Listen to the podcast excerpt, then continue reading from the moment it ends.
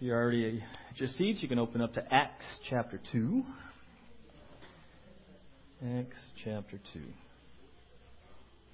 I'm going to try to finish this next sequence in this series on fellowship, Lord willing. Acts 2.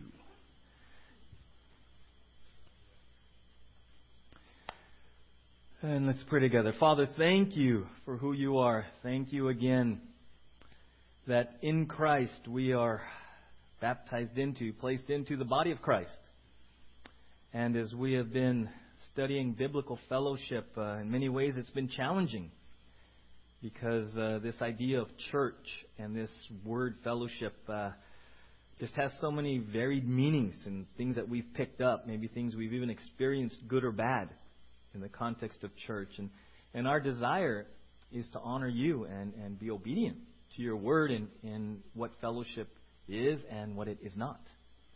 And so as we uh, open your word, we ask once again that through your Holy Spirit, uh, not only would you um, help us to understand it, but then, Lord, uh, help us to apply it, to be doers of your word, to, to be willing to be corrected, to receive correction and rebuke from your word and then uh, to confess, and, and, if necessary, to repent, to, to turn from attitudes and actions that have not been accord, in accord with your word, and, and to walk in newness of life, even in fellowship, even if we've been in the church for decades. Uh, it's amazing that we can walk in newness of fellowship uh, as we appropriate your word. And in that walking, we are transformed. So, Lord take this time and, and accomplish your will and purpose. In Jesus' name. Amen. Many of you know that uh, Tyler and Bill and I, we, we participated in that organized ride yesterday, the Ojai Valley Century.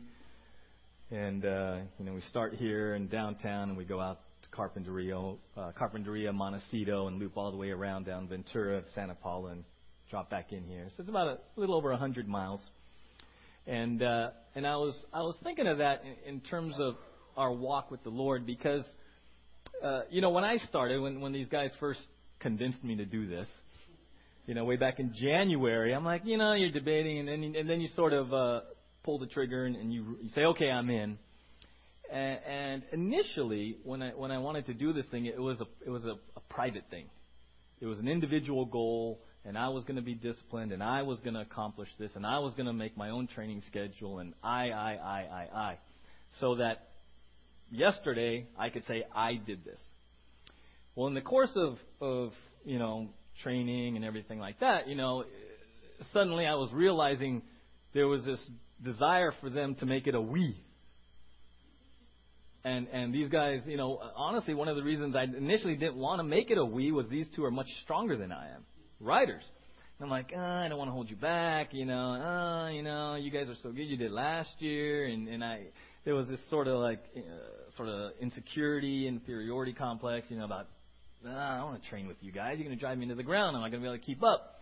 And so I, initially, I was resistant, even to two guys that I've gotten to know and love dearly as brothers in the Lord, and who wanted to help me accomplish this I kind of wanted to do it by myself.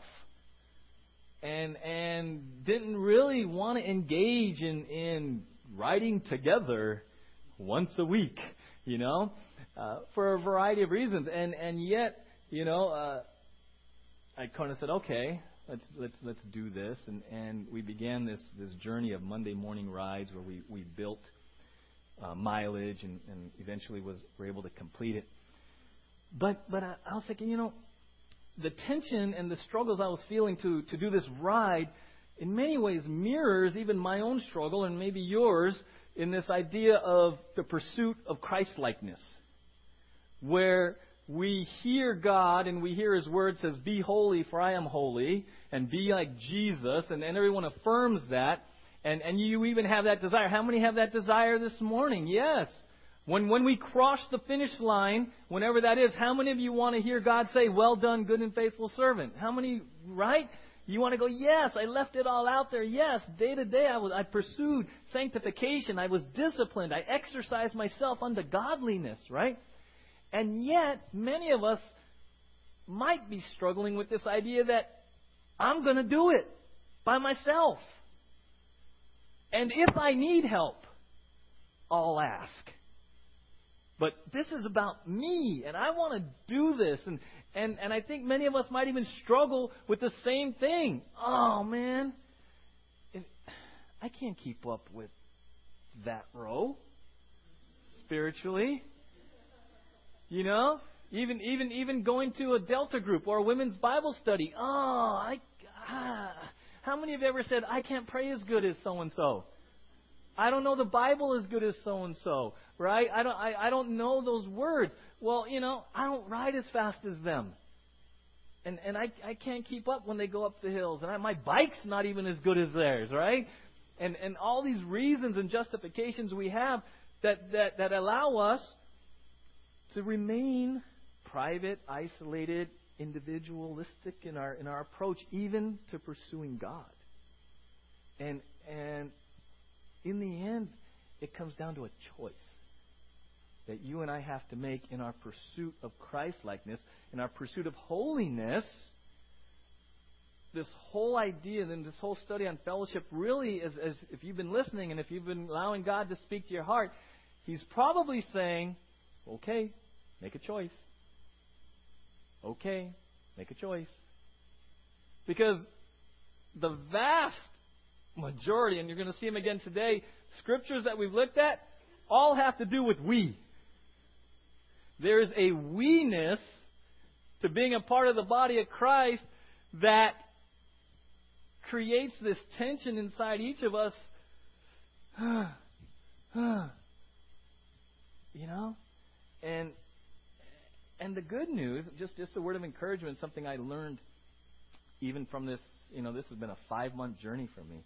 Because I grew up pretty much independent, just self reliant, and didn't really need help, didn't even want help, because I was successful in my life. And I can honestly tell you, choosing to engage with these guys, choosing to work through the insecurities, choosing to not be able to keep up initially in the end, because I chose to engage with others, my ability to ride a bike went far beyond what I would have been able to do on myself.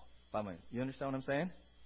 Sure, I would have been able to do it, but by choosing to engage with others who would push me lovingly, who would encourage me, who would hold me accountable to the Monday ride, in the end, I know that when I crossed the finish line yesterday, I did it in such a way that was much greater, far beyond what I would have been able to do by myself. And I think that's why God puts us in the body of Christ. Sure, we understand we're saved, we're clothed in the righteousness of Christ. Sure, we're pleasing positionally, and, and when you get to heaven, He's still going to welcome you in. But the truth is, this word fellowship and being part of the body of Christ sort of means at the end, when you stand before the Lord, choosing to engage, you're probably going to be able to accomplish a whole lot more if you engage than if you would do it by yourself. And that's a choice you have to make. And that's why we're in the Word, because your choice isn't between me. See, sometimes the, the caution, I, I, the, the concern I have and the caution is like, oh, that's the pastor talking about fellowship because cause he wants us to do more around the church. Nah.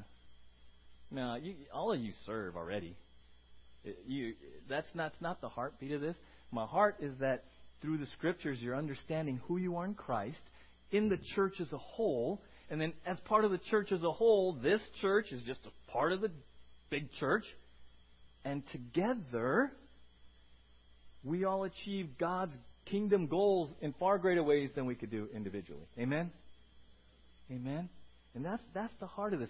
So in Acts chapter 2, right, we, we've used these verses. The early church launches, movement of God, 3,000 people are added. 3,000. Verse 42 They devoted themselves to the apostles' teaching and to the fellowship, to the breaking of bread and to prayer. Everyone was filled with awe, and many wonders and miraculous signs were done by the apostles. All the believers were together and had everything in common. Selling their possessions and goods, they gave to anyone as he had need. Every day they continued to meet together in the temple courts. They broke bread in their homes and ate together with glad and sincere hearts, praising God and enjoying the favor of all the people. And the Lord added to their number daily those who were being saved. So there's 3,000, and then it just keeps going from there. Right? It's a powerful movement of God. It wasn't a one off. This church kept growing and growing. And as I was thinking about the early church, I was like, Lord, why? It sounds so good on paper. What are some of the challenges we have to making this real? And part of the challenge we have to making this, these particular verses real is context. It happened in a very specific context with the supernatural work of God, and here's the key that created a crisis situation. So, so understand, this was uh, around Pentecost. Hundreds of thousands of people flow into Jerusalem from all around the world. Okay? 3,000 people get saved. In a few days, everyone's supposed to leave and go back home. But we don't know how many of that 3,000 weren't even from Jerusalem. So you potentially have a couple thousand who were supposed to be leaving, not leaving. Choosing to stay because they've been touched by God. So you could have potentially 2,000 people who have no more money because they only brought money for the pilgrimage. Their jobs are at home and they have nowhere to stay. You get the picture now? So 3,000 people get touched by God. There's 3,000. The church is about 3,120 people initially, right? The disciples and the early apostles. Potentially hundreds, if not thousands of them in a few short days are homeless, jobless, penniless. The church has to rally. And the church rallies. That's the context. People start selling things. Hey, come stay with me. You know, people open their homes. You got 20, 30, 40, 50 people cramming into a house. Hey, I can sell this. Do you understand what's happening here? The context, the crisis in a good way, got people moving. Why is that challenging for us in American church slash culture? No crisis as a whole. So where's the need? Where's the mobilization?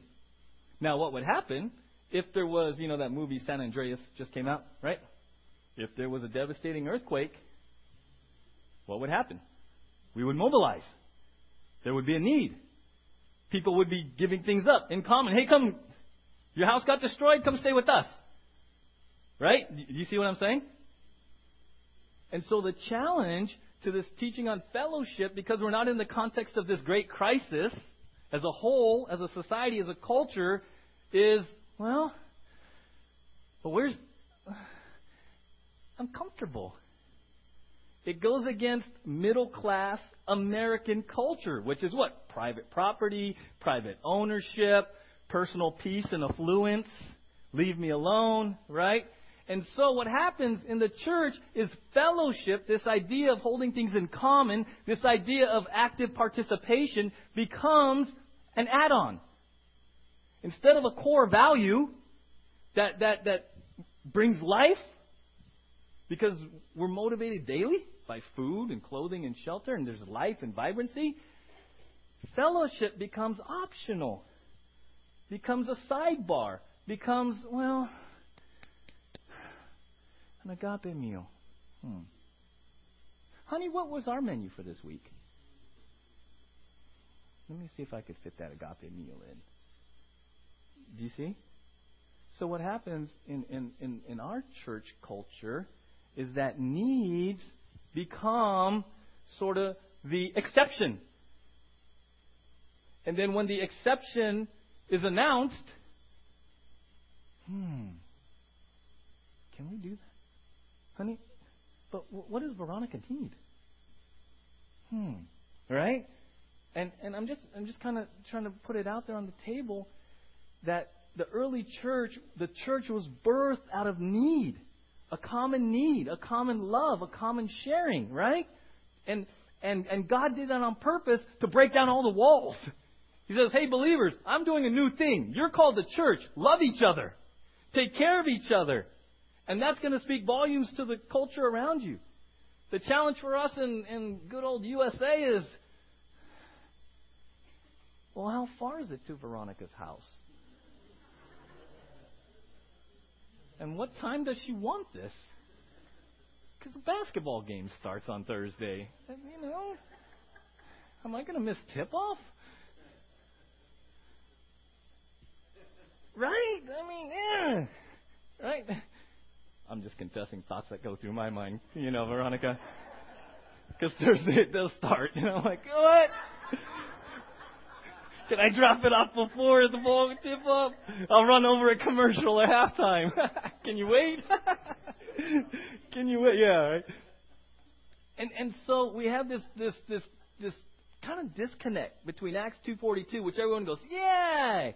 to 2015, hmm, hmm, fellowship, fellowship, fellowship, fellowship. You know, my my heart in this is that we're understanding that fellowship is part and parcel. It's inseparable from your relationship with God, and it's inseparable from your relationship to a local body of believers. Amen.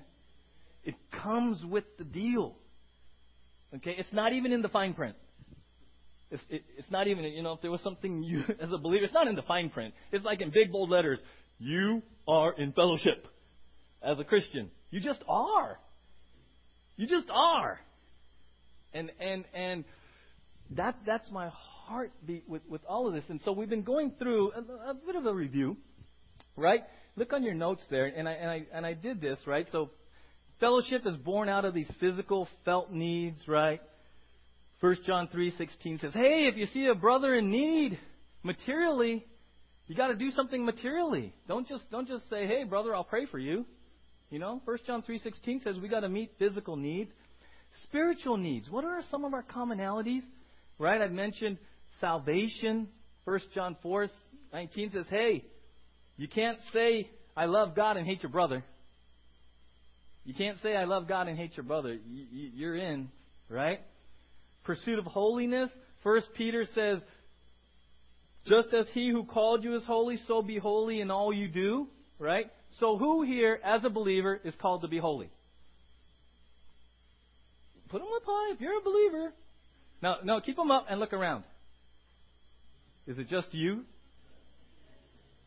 Oh, yeah, that's right. Everyone around me is in the pursuit of holiness as well. Hmm. Right? Right? And then um, let's turn to 1 Peter 5 8. What I'm trying to get you to do is because we don't have this national or huge crisis right now, I'm trying to develop this sense of we through the scriptures to help you understand the significance of fellowship. 1 Peter 5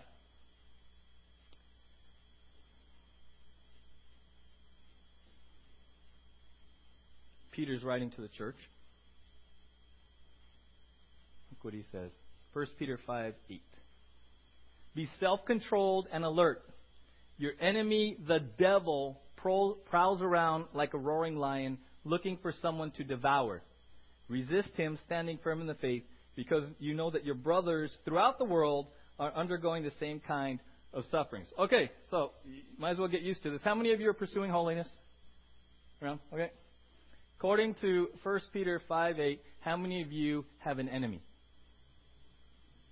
And who is the enemy? The devil. The word Satan means adversary. Okay, now, now look at this. Your enemy, the devil, prowls around like a roaring lion looking for someone to devour. Okay, now, now, now, you're going to raise your hand, but I'm going to put it in a certain word, a sentence that may make you a little bit. Hmm. How many here have an enemy called the devil who wants to devour you. Keep. Now look around and go, Woo!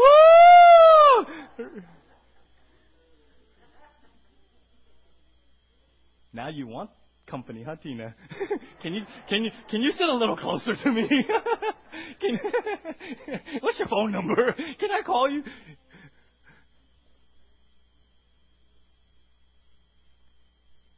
If you're a believer, you have an enemy. And that enemy doesn't. See, sometimes we. Uh, it's weird because How many of you sort of have minimized the devil's attitude towards you that he just doesn't like you? You're not on his Christmas card list. How many have ever taken the time to really meditate on the fact that the devil wants to destroy you? Destroy. Not mess with, not make your life miserable, not give you the flu, uh, you know what I mean? Wants to devour you. If you're a believer, you have an enemy, an adversary who 24 7 devises ways, is thinking about how to devour you, your marriage, your kids. That's as true as hell. And maybe one day we'll do a series on the devil. Because you have to know your enemy. It'd be good to know. But but when it comes to fellowship and this idea of we, we all have an enemy, an adversary who wants to do nothing but destroy you. Not not not just mess with you. He wants to destroy you. Devour you. I mean that's a powerful word, devour. There should be a sense there should be a healthy not I'm not going to be scared of him because we know who we are in Christ, but you got to have a healthy respect that you have a literal enemy. Because everyone in here wants everyone to like them. Nobody in here wants to make enemies. You know, we all get bummed out once we find out, oh, so and so doesn't like you. So and so doesn't like you anymore. They unfriended you. They unfriended me. Oh, what did I do? Right? No, the devil wants to devour you. He wants to devour you.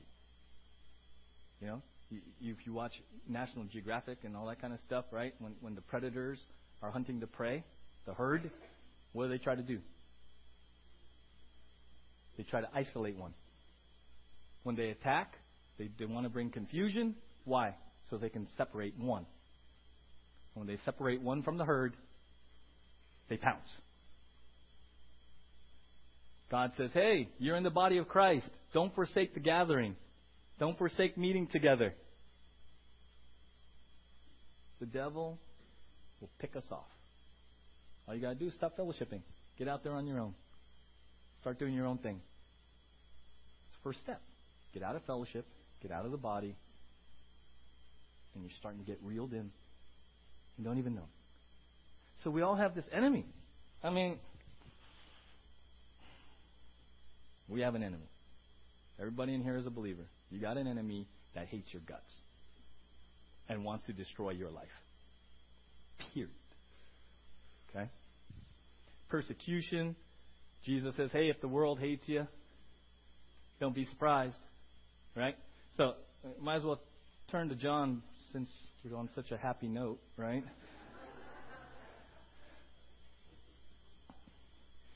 John 15.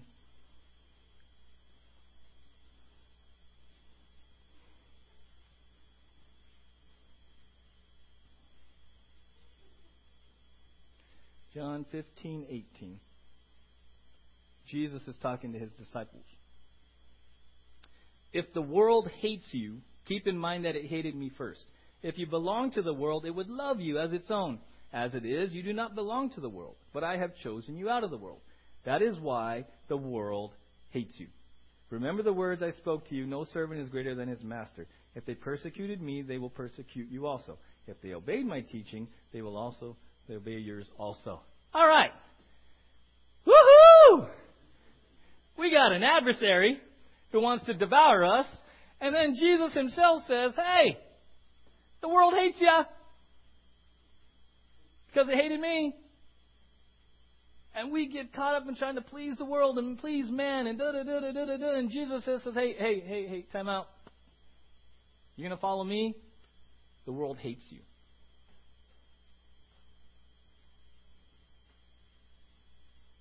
Okay, it's time to do it again. How many here are hated by the world according to Jesus? Just reach over and put your arm around something. But I love you. Go ahead. Just just do that. But I love you. Okay. Just just do that. Right? Right? We're all in this together. We're, all in this, all right? And let's just, we're in John. Look at John 16:33. I have told you these things so that in me you may have peace. In this world you will have trouble, but take heart, I have overcome the world. Whew! All right. I got an adversary that wants to devour me. The world hates me, and Jesus says I'm going to have trouble.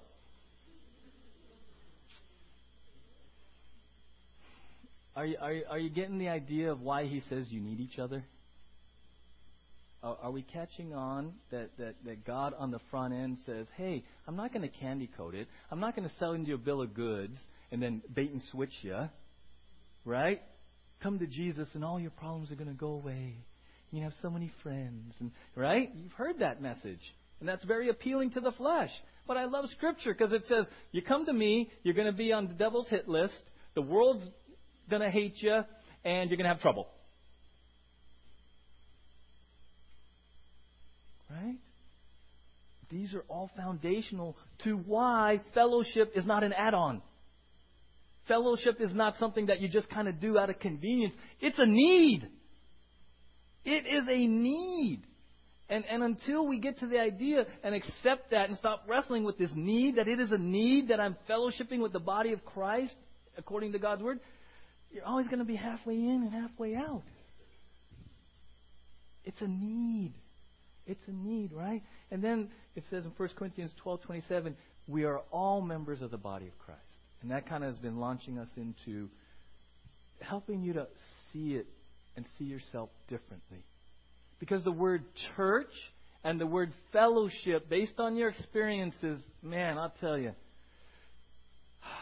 you don't really know what you believe until you get confronted with scripture or someone. Oh, that's not true. Well, that's not true. You know, and and well, uh, you know, Bill's experienced this on Wednesdays through heaven and hell. Well, I was raised, and I just always thought, and sometimes we have these deeply ingrained beliefs that we never get challenged with. We never allow ourselves to either search the scriptures or be in dialogue with somebody where we get challenged with our core beliefs, even things we don't even know we have?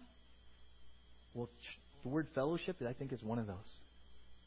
Where we have these ingrained beliefs that fellowship means this. And along comes eight weeks of Bible study, and we're like, ah, maybe, maybe, maybe that belief was wrong. And why is that important? Because I shared with you three, four years ago, there's this, there's this process. It goes beliefs, thoughts, emotions, and actions right? And I said, if you want to really understand why someone does what they do, why they act a certain way, don't just try to fix their actions. You got to go all the way back to their belief structure. And when you can figure out what someone really believes, and if it's a false belief, put it off and put on a right belief, then that right belief leads to right thoughts, which creates right emotions, which creates right actions, that's obedience. That's walking in the Spirit. And that's what we've been trying to do by walking back and spending so much time on fellowship is to say, hey, what do you really believe about fellowship? And does it line up with Scripture? Because whatever doesn't line up with Scripture, you need to be willing to put off. And whatever does line up, you put it on. And you begin saying, okay, Lord, this is my new belief. I'm in. I have a I have an adversary. The world hates me. I'm going to have trouble. I'm in the body of Christ already. If you'll, if you'll be willing to make those your core beliefs, you know what's going to happen? You're going to think differently about church. You're going to think differently about fellowship. You're going to have more, probably positive emotions about it. And you know what? Your actions will be different. That's what come it's always tough in churches where they get, oh, don't do this, don't, you know, and, and they deal with the do, do's and don'ts list. Our heart here since day one was, we're going to teach you the Word of God. And our desire as believers is to let God examine our core beliefs. And where our core beliefs don't line up with His Word, we're willing to say, okay. Okay. I yield, diatheke, greater to lesser. I yield to your Word. Lord, I'm going to put off. I always thought fellowship was social. I always thought fellowship was optional. I always thought fellowship was something that happens over there. I was wrong. What is it, Lord? Well, here it is. Okay. That's sanctification. That's why we spend as much time as we do in the Word here. Because it goes to the heart and the belief level, right? And so we looked at these these things that we've covered here, and, and you know I don't really have to go over all of them. It's pretty self-explanatory. Active versus passive, private or isolated versus common. All of these, they kind of you'll, you'll see the theme: independence versus versus mutual dependence, participant versus spectator, right? being a getter versus a giver, right? You've heard me say this repeatedly over the last two months. But look on the back. And we're just going to look at this and then we'll close. Phileo love versus agape love. Because this one, I think, hits our comfort zone a little bit. The first one there kind of can manifest itself like this Hey, that, that OVCF, I like them. Okay, most of them, right? I like the people at church. I like going there. I like them. Common phrase? I like them. But that's not fellowship. We've seen that. It doesn't end with liking, right? We saw in 1 Peter 1.22, hey, now that you have brotherly love, phileo love, now you got to have agape love. So I like the people at church. That's good enough. True or false? That's false. It's not enough to be liked or enough to like them. Okay? You got to love them. Agape love. The last one there. Loving others is unrelated to my Christian witness. Oh, you know, we, we learn Bible verses. We might even share our faith regularly, and we choose not to participate in certain activities, and we carry our Bibles, and we attend program, we do all this kind of stuff. But we do not engage with the body of Christ, and in fact, we gossip about each other, we backbite, we don't actively that phrase, loving others is unrelated to my Christian witness. True or false? False, right? How do you know that? Turn to John 13. Couple chapters back. John 13, what does Jesus say? 1335. We'll start in 34. A new command I give you love one another. As I have loved you, so you must love one another. By this, all men will know that you are my disciples if you love one another. How many of you want to be known as a follower of Jesus in this community? According to Jesus' words, what is the this? How, are, how is the community going to know you're a follower of Jesus? By what? Loving one another. It's not necessarily going to Libbey with the bullhorn or any other things that we associate with being hardcore Christian. You get what I'm saying, right? It's not going up and down the avenue, you know, cranking Christian music really loud, and it's not necessarily T-shirts. And nothing wrong with T-shirts and all this kind of stuff, slogans, bumper stickers. I'm not slamming that. But Jesus says, by this, people are going to know you're my disciple. What is the this? Love one another. Turn to the person next to you and just give them a big smile. Who is that? Who's he talking to? Okay, who's he talking to? Do this. Who's he talking about? Ah. Wait, that one that one's kind of a weird reaction. Who's he talking to? And who's he saying that I am to love? Mm. See, see, here's here's the here's the wonderful thing. It begins in the family. It just begins in the family of God. Nothing wrong with mission trips. Nothing wrong with evangelistic events. Nothing wrong with sharing your faith and testimony. All absolutely good if you're doing it in obedience. But Jesus says, hey, don't overcomplicate it and don't flip it. Your faith, your obedience, your testimony begins in the family. Because how many of you know it's at home where it's hardest to live your faith? Look at all the eyes. Ah! With the people that know you. Got quiet. Right? It begins at home.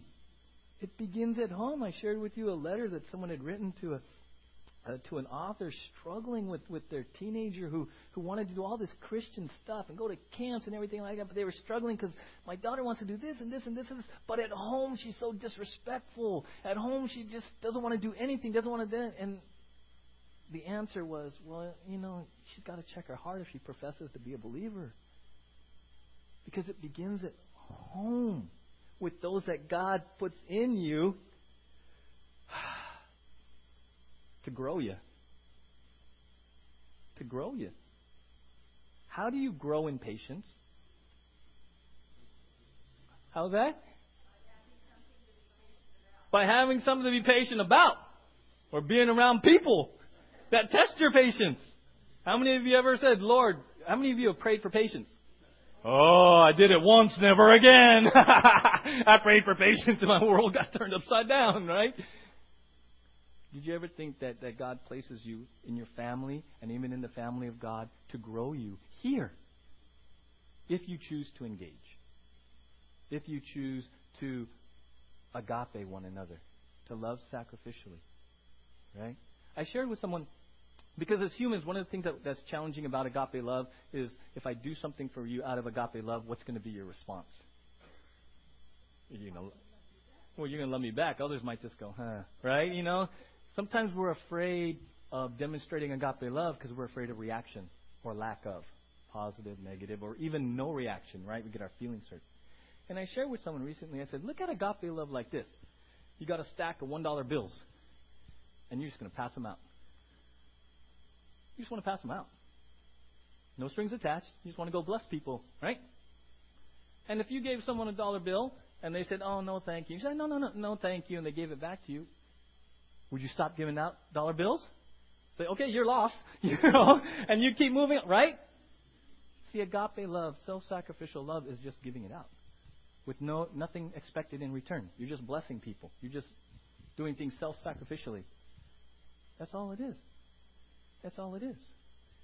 And as we do that, starting here, I mean, God's going to give you opportunity out in the community if you're available. And Jesus says, by this, this community, this valley is going to know that you're my follower. So, how many of you, honestly, just at, at the initial reaction level, how many think, I like that? I can do that. I may not know a lot of verses. I may not have read a lot of scripture. This whole Christian thing might be new to me. But Jesus, if you say loving one another is a witness, I like that. Right? And we're going to look starting next week how, how that happens. How, how does agape love occur? But just as a starting point, okay? So at the end, here it says application, right? James 1.22 says, don't be just a hearer, be a doer. How do we make this real? How do we make the last eight weeks since Easter real? Just, just force helps for you. Confess and repent of attitudes and actions that have not been in accordance with God's view of fellowship. You might need to spend time this week and be real in your attitude towards fellowship. Your hesitancy, your, your, even your, your sort of like negative view of it. And, and let Scripture let Scripture shed light on those attitudes. And you need to confess. Confess means, okay, Lord, you got me. I agree. And what does repent mean? Repent is one of those churchy words which really just means you turn 180 degrees. Lord, this was my attitude of fellowship, optional, eh, if I want to, eh, take it or leave it. To repent means, okay, I'm in the body of Christ. This is what it means. That's all it is, okay? Real practical, prioritize meeting with the body of Christ. You want to begin fellowshipping? If it begins with loving one another, here's a clue. You got to be here. You can't love one another if you're not here. Amen? You got to drive the stake in the ground. You, I'm not talking just church attendance. Okay, that's just, but b- being physically present, whether it's here, Delta groups, women's Bible study, Wednesday night, at a certain point, you have to look at your priority list in your life and you got to drive the stake in the ground. And you say, I am called to be in fellowship, which means I need to be physically present. Drive the stake in the ground. And begin to let other things work around it. Now, I understand there's work issues and things that come, but I'm just talking in general as a core priority. Prioritize the body of Christ. Amen? Okay? You got, you got to be there. Use your gifts and resources for the benefit of the body of Christ. Hopefully soon we're going to be able to, to go through this thing I called shape, right? I shared with you before. God has shaped all of you spiritual gifts, heart, abilities, personality, experiences. Do you know your shape? Do you know your spiritual gifts? Because He gave them to you when He put you in the body of Christ to be used for the body of Christ. So you may be sitting here, I had no idea I have a gift. If you're a believer, you have a spiritual gift that you're supposed to be using for the growth of the body. Okay? So you got to figure that out. And then let's close with 1 Corinthians 10. Let's turn there. 1 Corinthians 10 31. 1 Corinthians 10:31. So whether you eat or drink or whatever you do, do it all for the glory of God. That includes fellowship. Fellowship, honor God's teachings in regard to fellowship for whose glory? His. Do it to glorify God. Engage with the body of Christ. Use your gifts. Use your talents. Love self sacrificially. Bring an agape meal. Why? For the glory of God. For the glory of God. Now, you'll be blessed. You'll be blessed. But do it as unto the glory of God. How many of you ever thought, look at this. So whether you what? Okay, whether you what? Because you're about to do this in 10 minutes. What? Whether you. Okay. How many of you ever thought that when you're eating and drinking, you could do it as unto God.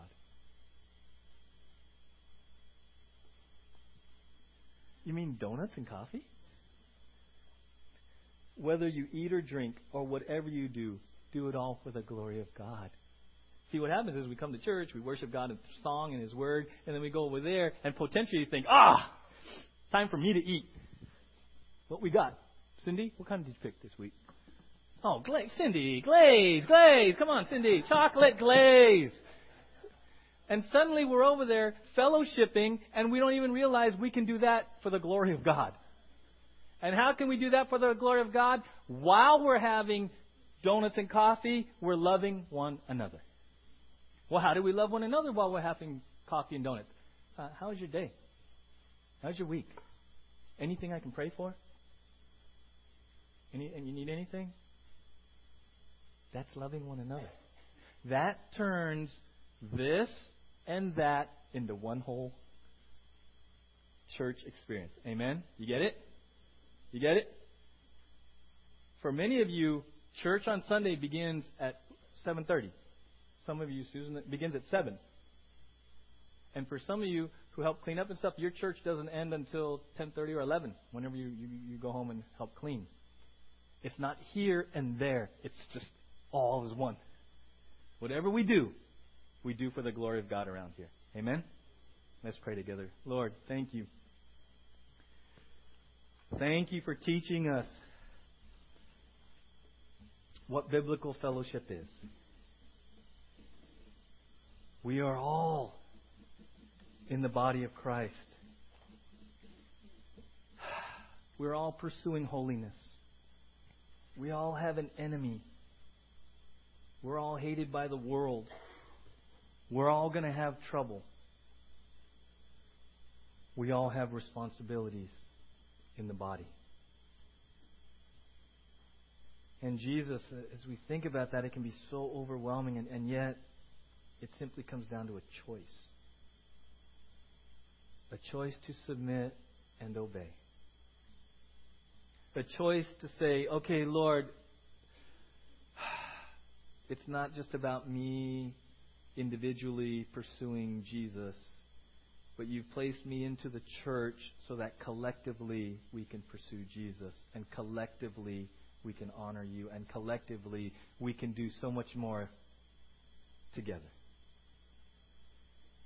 And so, my prayer before we take communion is that we would make that choice a choice to engage a choice to simply obey and submit to what your word has taught us about fellowship.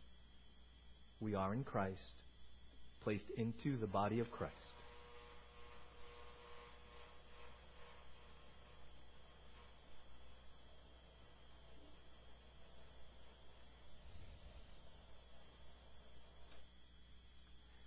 And so, Lord, we confess if we have been carrying false beliefs, beliefs that are not in accord with Scripture. And would you show us those, and, and would you give us the, the power and the Holy Spirit to put those off, to repent, and, and to to choose to honor what Scripture says about fellowship. And then, Lord, you say that, that it just begins with loving one another. And so, would you help us to do that as a church family? To love one another as you have loved us, Jesus. And, and what, what a great way Uh, through communion to be reminded of your love. A self sacrificial love. A love that was in grace. A love that was given to undeserving people. And that's the kind of love you call us to have for one another. So, so Jesus, as we hold these cups in our hand, we're reminded of your agape love. And we ask you to do what only you can in our hearts to empower and enable us to have that same agape love for our brothers and sisters in Christ.